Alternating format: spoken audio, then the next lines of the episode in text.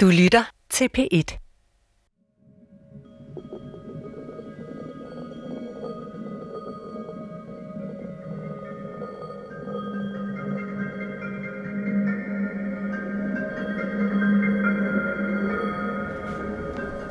Hallo? Er det Hej, Kirsten. Hvad siger du? Hanne ligger død i sin seng, og jeg er herude, og politiet er herude.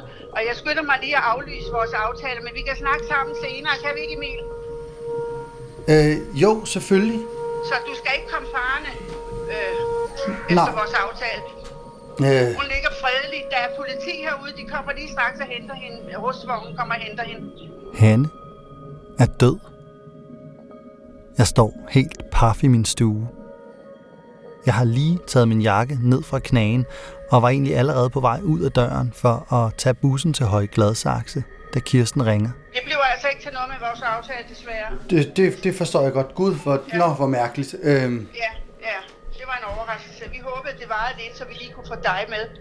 Men øh, det, det var ikke sådan, det skulle være, åbenbart. nej. Jeg vidste godt, at det måske var lige op over. Men vi havde trods alt fået 10 dage, og der er kun gået syv. Hvor lang tid har vi? Ja, 10 dage vel, eller sådan noget. Er jeg lige nu i gang med at blive fornærmet på Gud? Eller på Hanne? Det er alligevel også for mærkeligt. Og uretfærdigt. Gud, Gud har sikkert synes det var for strengt for hende, så hun får lov til at dø. Det tror jeg. Nej. Øhm. Øhm. Ved du hvad, vi kan snakke sammen senere, Emil. Kan vi ikke det? Jo, det kan vi. Selvfølgelig. Jeg ringer til dig, men du skal ikke komme. Nej, det gør jeg ikke så. Hej, hej. Hej.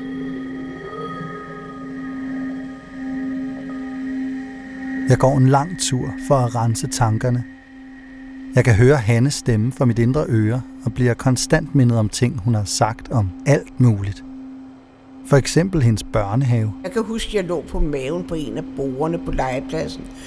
Jeg var fire år, dengang jeg sagde, når man er god, kommer man i himlen, kan jeg huske, jeg sagde. Eller hendes yndlingsfilm. Det er en operettefilm, som jeg holder meget af. Den hedder En nat i Venedig. Det er en vidunderlig film, og der er mange dejlige sange og musik med i, og vi farver. Og døden. Naturligvis. Jeg har aldrig frygtet døden. Tværtimod, fordi når mennesker dør, lever de videre i en af de seks astrale himmelsfærer, Gud har så lagt udenom jorden.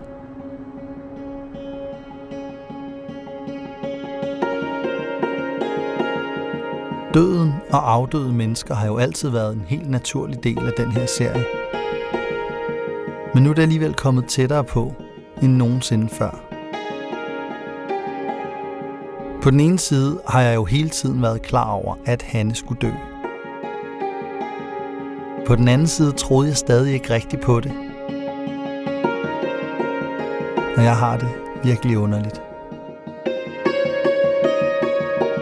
Jeg hedder Emil Rothstein Christensen. Og du lytter til 6. afsnit af Satans syndsforladelse.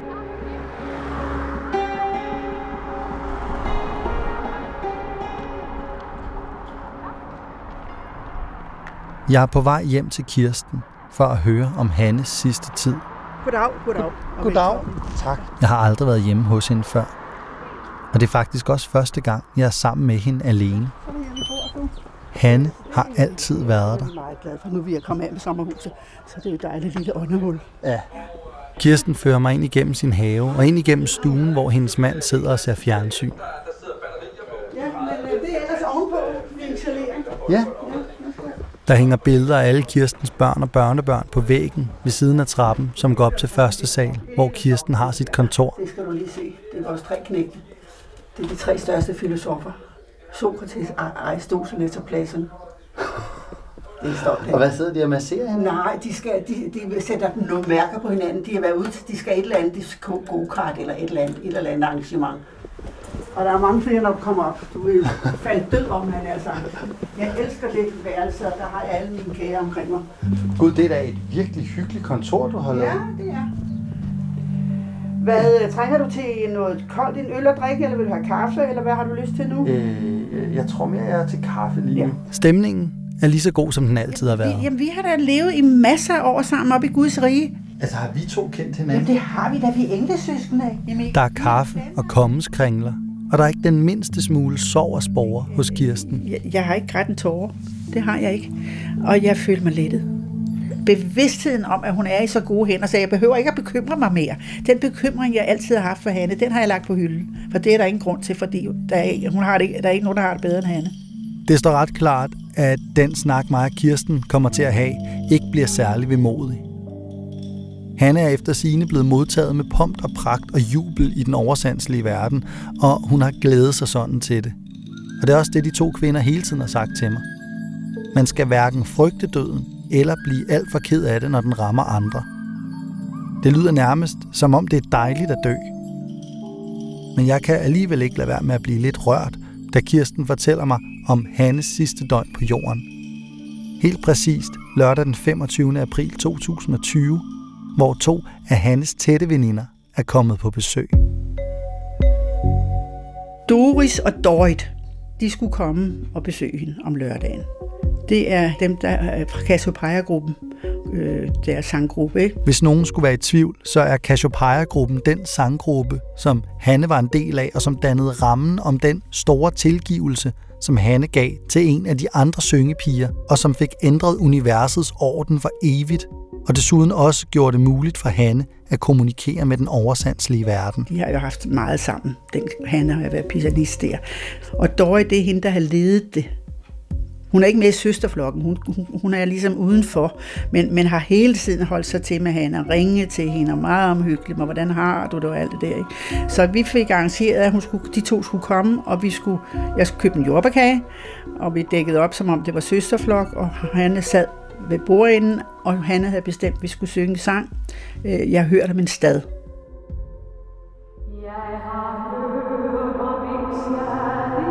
Af hendes yndlinge, og den skulle hun så spille til.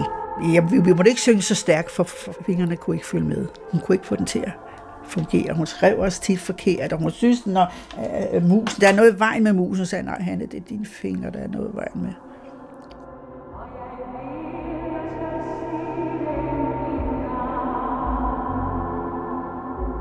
Og så modtog vi for sidste gang fra Gud en tak til de to piger. Og de har været på en mission, ligesom vi i søsterflokken har været på en mission, en stor mission, og det lykkes. De tog så hjem klokken 5, og han var så træt. Jeg kunne næsten ikke flytte ham fra den ene stol til den anden. Men jeg, jeg tror altså, at Gud har tænkt, efter at de har været der der, så, så, var, det, så var det nok. Så, blev hun, så tog han ind.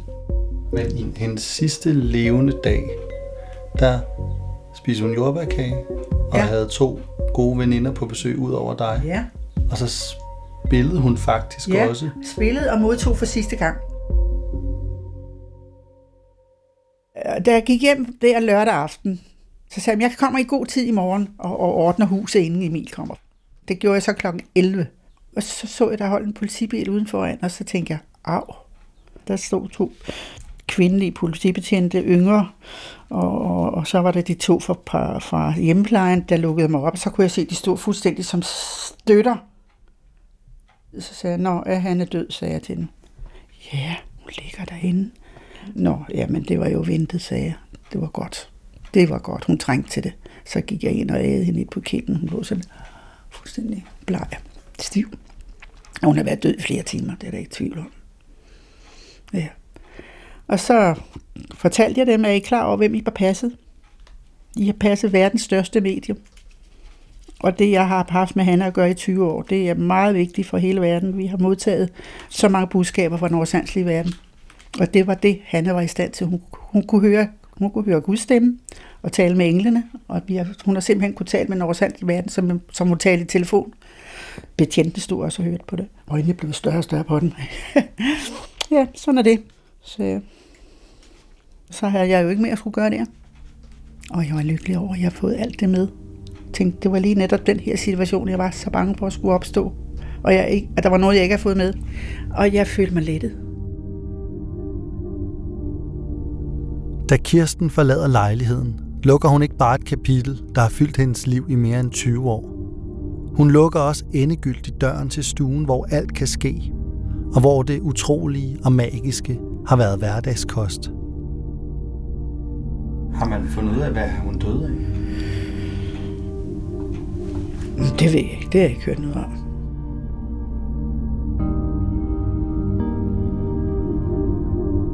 Siden det nye år startede, der kunne jeg mærke, at det gik ned ad bakke. Mere og mere, og jeg synes, det var fortvivlende. Og jeg havde fat i Gud og sagde, Simon, hvor elendigt skal det være? Det er endt i en elendighed. Han er blevet mere og mere dårlig. Åh, oh, det var forfærdeligt. Så, så opstod den tanke pludselig. Sig mig engang, kan, det, kan man sætte en sammenligning mellem verdenssituationen og hans situation? Og det sagde jeg, spurgte jeg Hanne om i telefonen. Jeg har fået den tanke at. Prøv lige at spørge Gud, er der noget om det? Og så svarede Gud, i kan sætte lighedstegn mellem hans elendighed og så verdenssituationen. Det hænger sammen. Og så kunne jeg ligesom bedre forstå det. Så undervejs har jeg, så har jeg selvfølgelig øh, beklagede mig og sagde, at øh, Gud ville snakke med Gud om, hvorfor, hvor slemt skal det være. Og han har hele tiden holdt fast på, at det bliver bedre. Hun vil få det bedre. Hun, altså, ligesom som om, han har med krampagtigt ville holde os kørende. Ikke? Men øh, jeg måtte jeg sige, jamen det sagde du også sidst. Jeg synes ikke, det blev bedre. Jeg er ikke sikker på, at jeg helt forstår, hvordan og hvorfor Hannes lidelser hænger sammen med verdenssituationen. Men ideen er i hvert fald, at vi er på vej imod det, Kirsten og Hanne kalder et kulminationspunkt. Altså, at kampen mellem lyset og mørket er ved at nå sit klimaks, og at klimakrisen og coronakrisen for eksempel er et tegn på det. Men det betyder også, at Hannes liv var ved at nå til vejs ende. For Hanne ville først dø den dag, der ikke længere var brug for hende her på jorden. Men at det skulle blive så besværligt og syg en afslutning, havde Kirsten alligevel ikke forestillet sig. Jeg kom tit ud til Hanne og tænkte, åh, vindue op. For Hannes elendighed varede i mange år. Hun kunne være altså, i, i kørestol og med, med klumpfød. Og, Fra mindre skavanker og håret faldt af, og parrykken kunne hun ikke rigtig finde ud af at lave. Til lange hospitalsophold. Og, og det endte så også med, at hun fik hjertestop. Men de havde så løg livet hende op, og der, det gik lang tid, før hun blev sig selv. Men så skete der noget, der var lige så slemt. Det var, at hun, blev, hun skulle opereres for noget op i, i ryggen, og det, det gjorde hende totalt lam. Men der er også det, og det er så typisk for de her to kvinder, at så snart chancen bød sig, lige i det øjeblik Hanne igen var i stand til at holde et pendul, så stod Kirsten klar med kuglepinden. Så fandt vi et krog et eller andet sted i, i hospitalet, et sted, hvor vi kunne sidde ugeneret, og så sad, sad vi lige så stille og modtog det, ikke? Sidste gang Hanne blev indlagt på hospitalet, var det på grund af noget forstoppelse. Hun, hun sad og gylpede en hel masse spyt op og sådan noget, og så viser det sig, at hun har fået haft en blodprop i hjertet.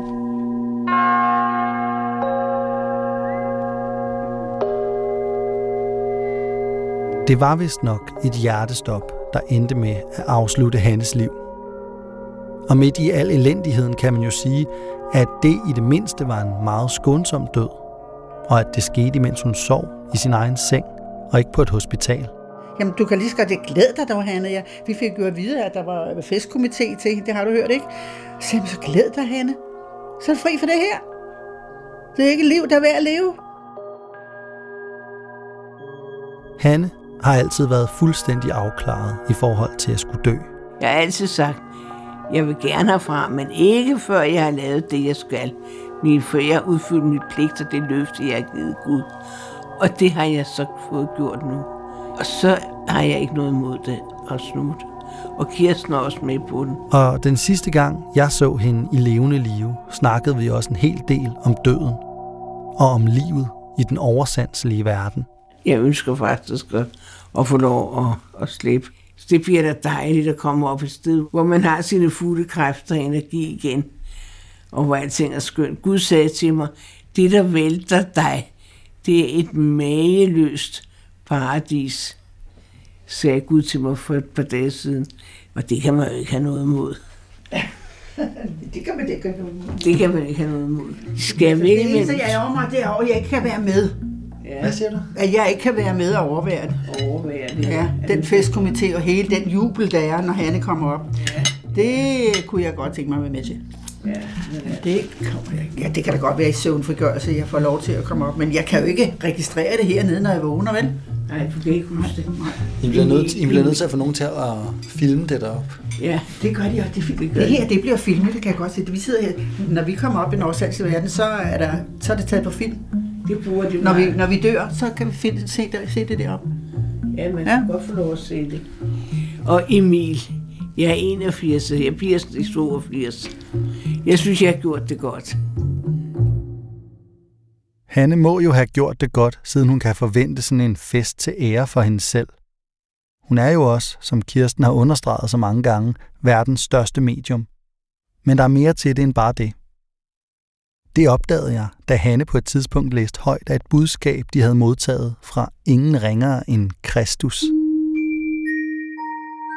Den, der taler til jer i dette øjeblik, er ham, I alle kender som Kristus. Hanne og Kirsten. Vi føler det alle som en milepæl, i det I nu endelig efter alle disse arbejdsår kan se frem til at blive anerkendt af et større publikum, takket være Emil Rostein Christensens fire radioafsnit om satans syndsforladelse. Det her det er mest bare lidt blær, som jeg lige synes, I skulle have med. Der, hvor det bliver rigtig interessant, er, da Kristus begynder at snakke om Hanne. Undskyld, jeg læser noget om mig selv, men det kan jo ikke rigtig undgås. Det. Det er jo ikke mine ord, det må vi jo.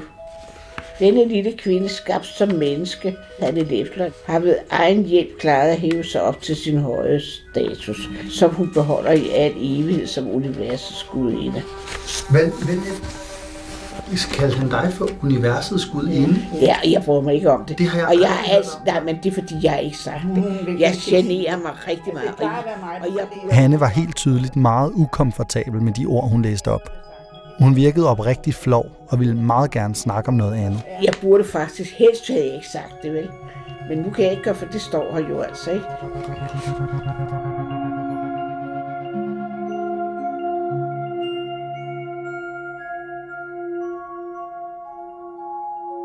Det er jo en helt vanvittig ting at få at vide. Jeg har lyst til at afskrive det som megalomani. Men der er bare et eller andet ved den måde, Hanne prøver på at underspille eller helt at undgå at snakke om sin titel, som bløder det hele lidt op for mig. Det er faktisk en temmelig underlig følelse. At nogen kan stå foran dig og kalde sig for universets gudinde, og du bare selv står og nikker og smiler og accepterer det. Måske er det i virkeligheden det, der har været meningen med, at jeg skulle lave de her nye episoder. At få præsenteret Guds nærmest ligeværdige, universets gudinde, Hanne Leffler, på en måde, som er spiselig for den danske befolkning. Det er ikke helt til at vide. Men da jeg sidder på Kirstens kontor efter Hannes død, spørger jeg hende selvfølgelig, hvad det er for noget, det der med, at Hanne skulle være universets gudinde. Det er jeg vidst hele tiden. Det, det blev hun kaldt allerede fra starten, og der stejlede jeg og tænkte, nej, hvad sker der her? Og jeg, samtidig har jeg heller ikke kunne kapere det. Ej, jeg synes ikke, jeg kunne få det til at passe sammen. Så det har været lidt af årsagen til, at jeg har... Åh, oh, skulle ikke stoppe her, mens tiden, mens tid er. Men øh, hver gang har jeg følt, det kunne jeg ikke. Så hun har været kaldt det i lang tid. Ja, i den oversalgelige verden. Ja, det lader det ikke skjult men hun ønskede, hun ville helst ikke have det frem. Det skulle helst ikke fortælles til andre end mig. Og slet ikke på hjemmesiden. Altså, hun var meget blufærdig, for hun synes sig selv, det var for meget. Hun bryder sig ikke om alle de der forherligelser, som der kommer i lange baner, men det blev tættere og tættere til sidst her. Der var næsten ikke et budskab uden, at Hanne blev nævnt for det, hun har stået og præsteret. Det var der ikke. Men selvom Hanne har fået den her ret uovervindelige titel, Universets Gudinde, i den oversandslige verden, så skræntede hun jo, som vi ved, mere og mere i sit jordiske liv. Og det har jeg simpelthen så svært ved at forstå. Hvorfor skulle universets gudinde lide så meget? Hvordan kan det på nogen måde hænge sammen?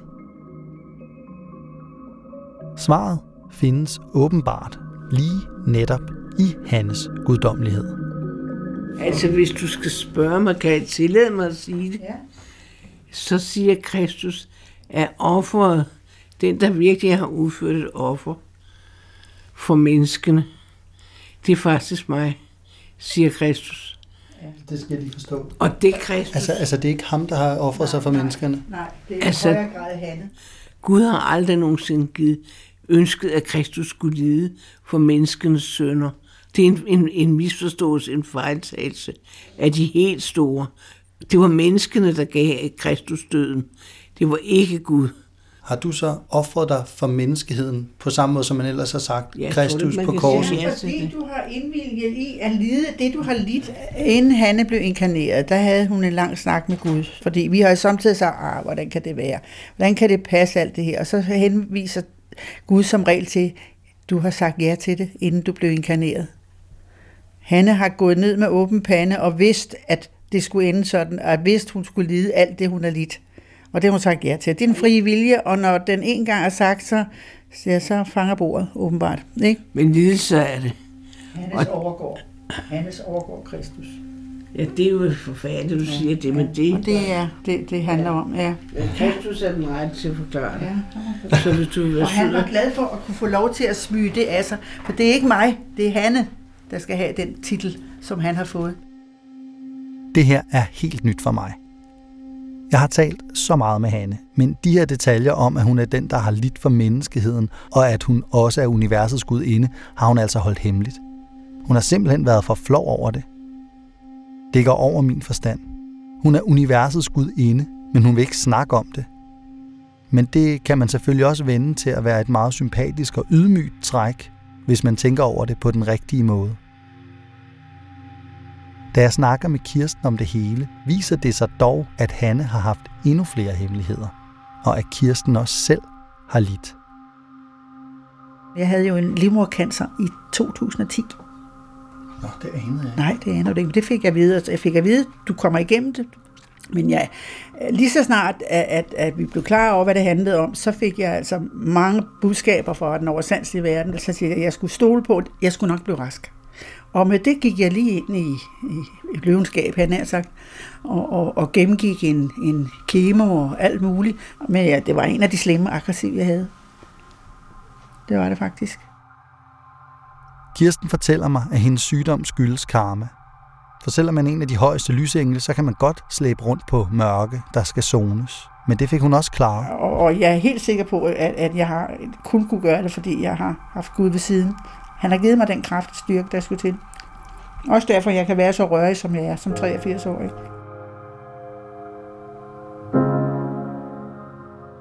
Hvordan reagerede Hanne, da hun fik det? Ja, men hun blev ulykkelig. Fordi hun var jo klar, og hvis jeg smuttede, så var, så var det hele ødelagt. Det var hun helt fuldstændig på det rene med. Hun kunne ikke klare sig uden mig. Intet. Det kunne hun ikke. Grunden til også, at, jeg har, at det gik, som det gik, det var også Hannes forbøn for mig. Det, det, det sagde de meget ofte. Hvad betyder det forbøn? Det be, altså en, en bøn om, at, at jeg kommer over det. Ja, det, den, den kan godt være, den har stor betydning, betyder meget, når den bliver bedt af et kærligt hjerte, og det havde Hanne jo om nogen. Og en, en, hun havde en, en enorm kraft. Kan du huske den dag, du blev øh, helbredt, eller blev erklæret rask? Nej, det kan jeg faktisk ikke. Det gik, det flød sammen i det hele, altså, og i- samtidig så skulle jeg jo passe butikken sammen med Hanne. Jeg havde jo ikke rigtig tid til at være syg. Det var noget, jeg gjorde sideløbende. Jeg var ikke sygemeldt. Det var jeg ikke.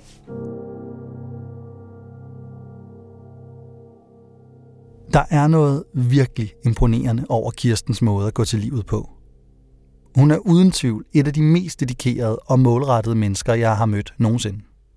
Om det så er at komme igennem sin egen sygdom, eller få Hanne igennem en af sine, det skal bare klares, for hun er på en mission for Gud og for verden, og hun lægger al sin tid i det. Derfor gør det også så meget mere ondt på hende de gange, hun har opdaget, at Hanne altså ikke helt har kunnet mønstre den samme arbejdsmoral. For eksempel da hun opdagede, at Hanne i smug brugte hele eftermiddage på at se operatter med sin veninde, der ikke selv kunne finde ud af, hvordan man ser dem på nettet. Og så sagde jeg, men du skal da ikke spille din tid på at sidde og vise hende operatter. Altså, det, det, det strider imod min sund fornuft, når vi har så travlt, som vi har. Og det kunne hun ikke lade være med. Hun var jo så god af sig. Ikke? Så det var, hun, hun ville gerne gøre det. Og det gjorde hun den ene gang efter den anden. Og så kunne de lige bruge sådan en hel eftermiddag på at se operatter. Og det blev jeg sur over, for det har hun ikke tid til. Og det fik jeg så mm, øh, kæmpe igennem. Men der var der en, en dag, hvor hun havde haft hende på besøg. Og jeg kom i nattevagt. Og så så jeg pludselig, at hun havde smidt nogle småkager ind i, i, i, i fryseren, og, og, og, og der stod en flødekande. Hvor, hvor, hvor, har du haft gæster, sagde jeg til hende. Ja, Birte har været her. Og det var ikke første gang. Jeg blev så skuffet, det gjorde jeg. Jeg, jeg, jeg smed det helt frem og gik. Midt i en bønskrift. Du er jordens største luskefis, sagde jeg. Hvis hun gav mig den skideball, så er jeg, så er jeg ikke, det er jeg ikke stået model til. Og det var den der konflikt, jeg altid var i, samtidig med at jeg hører, at hun er universets gudinde i dag, derop. Så skulle jeg tage hende som den hanne, hun var på jorden.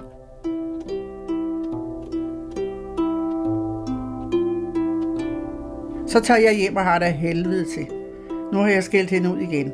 Ikke? Og, og, så tog det tid, og når jeg så har sovet lidt og vågner op igen, næste morgen, åh, det var det, der skete i går. Sådan har jeg brugt vågnet mange morgener og tænkt, jeg var det uretfærdig. Og... Men jeg var en spusemand. Mm. Det var jeg hele tiden. Og ikke desto mindre så var hun sød ved mig altid. Det var hun.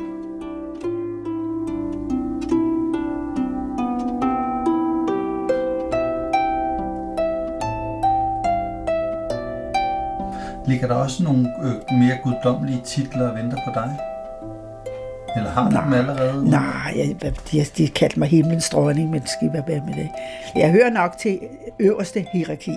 Det allerøverste. Det tror jeg, jeg gør. Jeg får også min bekomst, når jeg kommer op. Det tror jeg. Det er jeg i tvivl om. Men det ligger heller ikke til mig. Nej, det er heller ikke så meget for. Det behøver jeg ikke.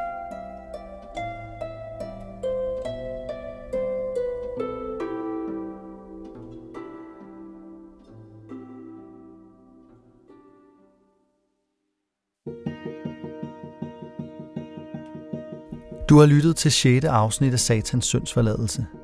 En fortælling om at finde meningen med livet, men også om at finde meningen i lidelsen, om selvopoffrelse og kærlighed, og om at lære at tilgive alle og hver, selv den ondeste.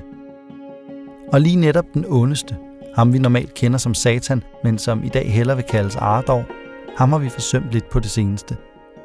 Men i næste og aller sidste episode vender han tilbage. Ba, ba, ba, ba, Ja, ja, nu er jeg her. Og så skal vi høre, hvordan Kirsten får sin tilværelse til at give mening, nu hvor hun står mere eller mindre alene og skal løfte den kæmpe byrde, det er at få spredt de tusindvis af vigtige budskaber, hun ligger inde med til hele verden. Altså, jeg føler, jeg mangler magien. Kan du mærke det?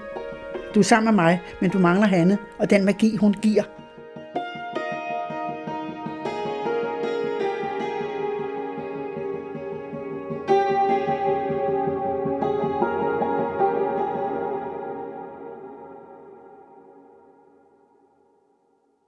Du kan høre flere P1-podcasts i DR's radio-app. Det giver mening.